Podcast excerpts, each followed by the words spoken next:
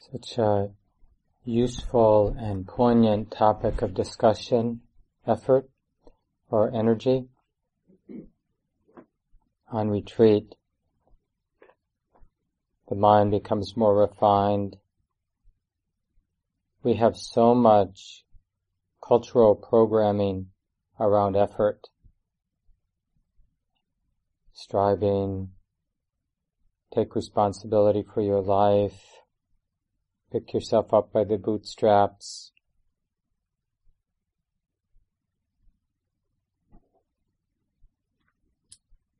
in a way, uh, it's anytime we feel helpless or powerless, it's a it's a very profound kind of defeat for the ego. Other people seem to be able to make things happen in their lives. So I think it's really useful for us to reflect on effort and to appreciate that in a way because uh, from the Buddha's point of view, this is a natural process. The path of awakening is a natural process. So it means that our whole idea of effort and energy has to be transformed. Like our usual notions, they're just not going to work here. So I'll continue talking about it tonight and maybe even tomorrow night a little bit. We'll see how things unfold. And a couple points I'd like to get across that I, I sort of began talking about last night, but we picked it up in some of the small groups today. But one point is that right effort, the right way for the mind to apply itself completely depends on the moment. And any moment is made up of two things. There is what is arising, and specifically part of what is arising is the mind that's knowing what else is arising. So, right effort, the right application, showing up in the right way, is specific to what's happening in that moment, including the kind of mind, the qualities of mind that's knowing that moment. So we can't predict, we can't tell ourselves ahead of time, this is how I'm going to apply myself on retreat. This is how I'm going to practice. This is what it's going to look like. Which is what we tend to do. You know, we're, we get up in the morning and after a few cups of coffee, we say, okay, today, you know, I'm going to exercise and I'm going to eat this way and I'm going to behave this other way. And we paint this picture for ourselves and then something else happens. and, uh, we, uh, we hurt because, you know, we, we thought we had everything lined up, that we had the right effort for the day we imagined. But what showed up wasn't the day we imagined, imagined and not the mind we imagined. Something else showed up. So effort needed to look or fit that situation. I wonder what that would have been. So I'm going to read a little bit from Ajahn Thanissaro, or Thanissaro Bhikkhu, and uh, one of his great books is called the uh, Wings to Awakening, where he talks about the basic models the Buddha used to teach. And so this is a section of that book, Wings to Awakening, which by the way you can get online. You don't, you can order or ask for a paper copy from the monastery, otherwise you can download it for free online. And then there's a chapter on each of the basic models. There's a chapter on the Eightfold Path, a chapter on the hindrances, on the seven factors of awakening. These are the lists that make up the wings to awakening. And one of those sets of teachings is the four exertions, the Buddhist teachings on energy, effort. And so this is uh, Ajahn Thanissaro's introduction a little bit into it, he says, Perhaps the most surprising element in right exertion is the role played by desire, which is usually associated with the craving that acts as a cause for suffering. So remember, whenever the Buddha is using right, the word is samma. He's not saying uh, right in, uh, in a dualistic sense. He's saying right in a skillful sense, like the exertion that leads to freedom from the, as Ajahn Thanissaro translates it, effluents. So he doesn't use the word defilements. The outflows of the mind. Sense desires, an mm-hmm. outflow of the mind, attachment to views, attachment to doctrines of self, attach, attachment to becoming. These are the outflows. This is something we see on retreat a lot. Again, I was doing some walking practice before the talk tonight, and I saw a lot of outflow about becoming. Not so much me becoming, but projects becoming, which involve me. So it is a, a self-becoming, you know, the one who is involved in the becoming of this project, who's somehow associated, who somehow will be happy if this project becomes as one, as this one imagines it should become. And on and on. So we have these outflows. Right effort, right exertion are exertions, applications of mind that reduce or undermine these painful or stressful outflows. So it's a very pragmatic definition, right exertion. So the mo- he's saying the most surprising element is the role played by desire, which we usually associate with craving, right? An unwholesome aspect of the mind. He goes on, he says, we will treat this topic in more detail in another chapter where he talks about that, but but simply note here that the Buddha recognized that desire can be either skillful or unskillful, and that he freely admitted that skillful desire is a necessary factor in the path to the end of suffering and stress. The most important point in developing right exertion is to realize that the effort to abandon unskillful qualities and to develop skillful qualities must be skillful itself. Unskillful efforts at eradicating unskillful states, even if well intended, can often exasper- exacerbate the problem instead of solving it. Now that's another thing we learn on retreat all the time. Like we see the mind wandering away from the breath, and our reaction is quite hateful or judgmental or tight. And and we see, we feel the reverberation of that judgment or that um, over application of the mind, basically using hatred to take care of a problem, which doesn't, as we all know, doesn't work.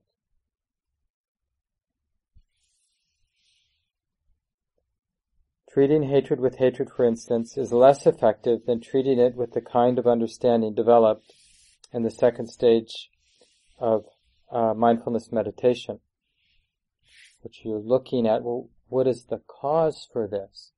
Instead of hating whatever's arising that seems unskillful, like hatred, we under, we're interested, well, how did it arise? How did this stressful state of mind arise? It's the same if anybody's going to be a parent or work with other people, let alone be a parent, or even have a pet. When the pet does something wrong, hating the pet, getting upset, isn't useful or functional at all. What's useful is uh, doing our best to understand, well, how did that just happen? What was going on that made the dog or caused the dog to do that?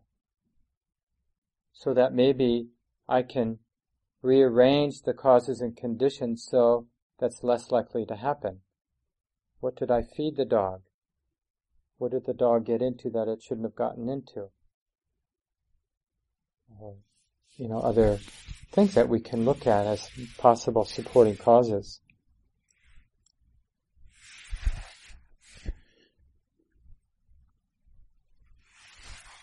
Joseph has a nice way of talking about effort or energy he describes it in three ways. Steady like the pace of a great elephant, courageous as a great warrior, enthusiastic as a great lover. And you probably have seen some of these. And the question is, can we bring all three of these together? Like that willingness to keep showing up, just do what's next, not always having to evaluate or assess whether, no, no, we've already chosen to be on this retreat. This is not the time to decide whether we should be on retreat. We decided to be on retreat. So now is the time to just do the next thing. The next sit, the next walk, the next tea sipping, gazing at the lake practice, or mm-hmm. whatever's next. But just to keep doing the next thing. To do our best to be skillful, to be undermining causes for stress and developing strategies for happiness. Right? Like I said last night, you know, what if this were our only assignment? You know, we have these days. How many seeds for happiness can be planted? How many seeds for unhappiness can we not plant? I don't think I'll plant that one. I mean, how many times have we caught ourselves like about to worry about something, uh, dig into something, set emotion that, you know, that causes for anger or being upset about something. And we realize, oh no, I don't have to do that. So that's the study. And the courageous is when something big arises that seems painful or scary, we have this sense of uh, not shrinking. Uh, that just because something's big and intense doesn't mean it's dangerous. And getting a sense to that, backing away from what's scary or seems overwhelming is actually dangerous. And there are lots of examples of this. I was just reading, I forget, there are a couple different things that I read recently. One was about bears and the other was about mountain lions. But basically they all say the same thing. Don't run. Whatever you do, don't run from a predator. Because it triggers, right, their pouncing instincts, you know, to run and pounce on you. So, and this is the same thing I, I mentioned earlier, I think, on this retreat that uh, recently I was in New Jersey and we went to the shore and the waves were really nice that day. And, uh, you know, and I mean, these weren't big waves, but I've been in Hawaii in bigger waves. And it's like, you're out body surfing and the last thing you want to do is decide, no, that's too big. and, and start running away from it. Because you're definitely going to get pummeled mm-hmm. by the wave. You know, the best thing, if you don't want to surf it, is just to go right into it. And then you'll be okay. But if you try to get out of the ocean, you know, when a wave's coming, it's not going to happen. So this is the, the courage. It isn't so much that we're brave. It's, there's some wisdom that understands that having to run from what's unpleasant or scary is a huge burden. It really governs or ends up governing, governing our whole life. Because not only are we running from the immediate threats, we're always imagining possible threats that we should begin to run from we see this creeping in. You know, like people who are intense. You know, it's one thing when you see a thunderstorm coming and you decide to go inside, but then wondering, well, yeah, it's clear tonight, but what about tomorrow? Or the next night? How many times do we have to check for ticks before we're sure there are no ticks on the body? So it, uh, the, pos- the fear of possible threats is consuming. So there, for all of us, we need this quality of courageousness, that we're willing to die, that we're willing to lose, we're willing to be humiliated. not because we want to die or lose or be humiliated, but demanding from life absolute security from death, humiliation, and loss is much worse than any of those three things. Imagine how disconnected we'd have to be to, to demand, you know, non-death, non-loss, non-humiliation. How much we'd avoid in life. Basically the whole thing. One way or another we'd have to shut down because how else do we imagine we're going to avoid humiliation, loss, and death? And then the last is enthusiasm of a great lover. And, and this is, you know, especially I think in Buddhist circles, you know, there's such a, culturally, you know, such an emphasis on detachment and, uh, nothing phases me, equanimity kind of attitude. And, you know, if anybody has any enthusiasm, we just say, oh, they must be new to practice. they haven't seen the, and you all get there tonight, some of these teachings of the Buddha on samvega, the spiritual urgency, or how many tears have we shed in the great rounds of birth and rebirth. But there is a place for this enthusiasm, and I mentioned it briefly last night in some of the discussion about finding some joy, this basic joy even children have of learning, of discovery, of a sense of moving in a good direction. It really brings us alive. And this isn't, of course, it's many times amplified when this learning has to do with ultimate freedom. But even ordinary things, where we've been feeling a little dead to the world, nothing matters. And then we just start watering the plants at home. Something simple. And we start to feel some basic joy of doing something productive, something that needs to be done. And we start to feel enthusiastic about life. Like the mind is regaining this basic sense that life is something to give ourselves to. Life is something to respond to, to be generous with, to give ourselves away to. Not something to, um, not something we can demand something from or bargain with. So it's not like, okay, I'll do that, I'll water the plants if I get something. No, the, the getting something is the watering, is being productive. That itself is, uh, you know, is that enthusiasm. We mistrust it because we've seen how many times we've gotten burnt with it because instead of just the joy of doing, the joy of engagement, we the mind has taken it further and we imagine because I'm feeling so good, I'm going to get something. But if we can just stay grounded, no, no, this is what you get and it's enough. To participate fully is what we get. Something may or may not happen down the road, like even falling in love.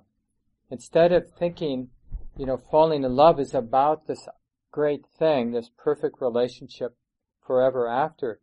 No, no, the activity of falling in love itself is what we get until it's something else. And then we get that.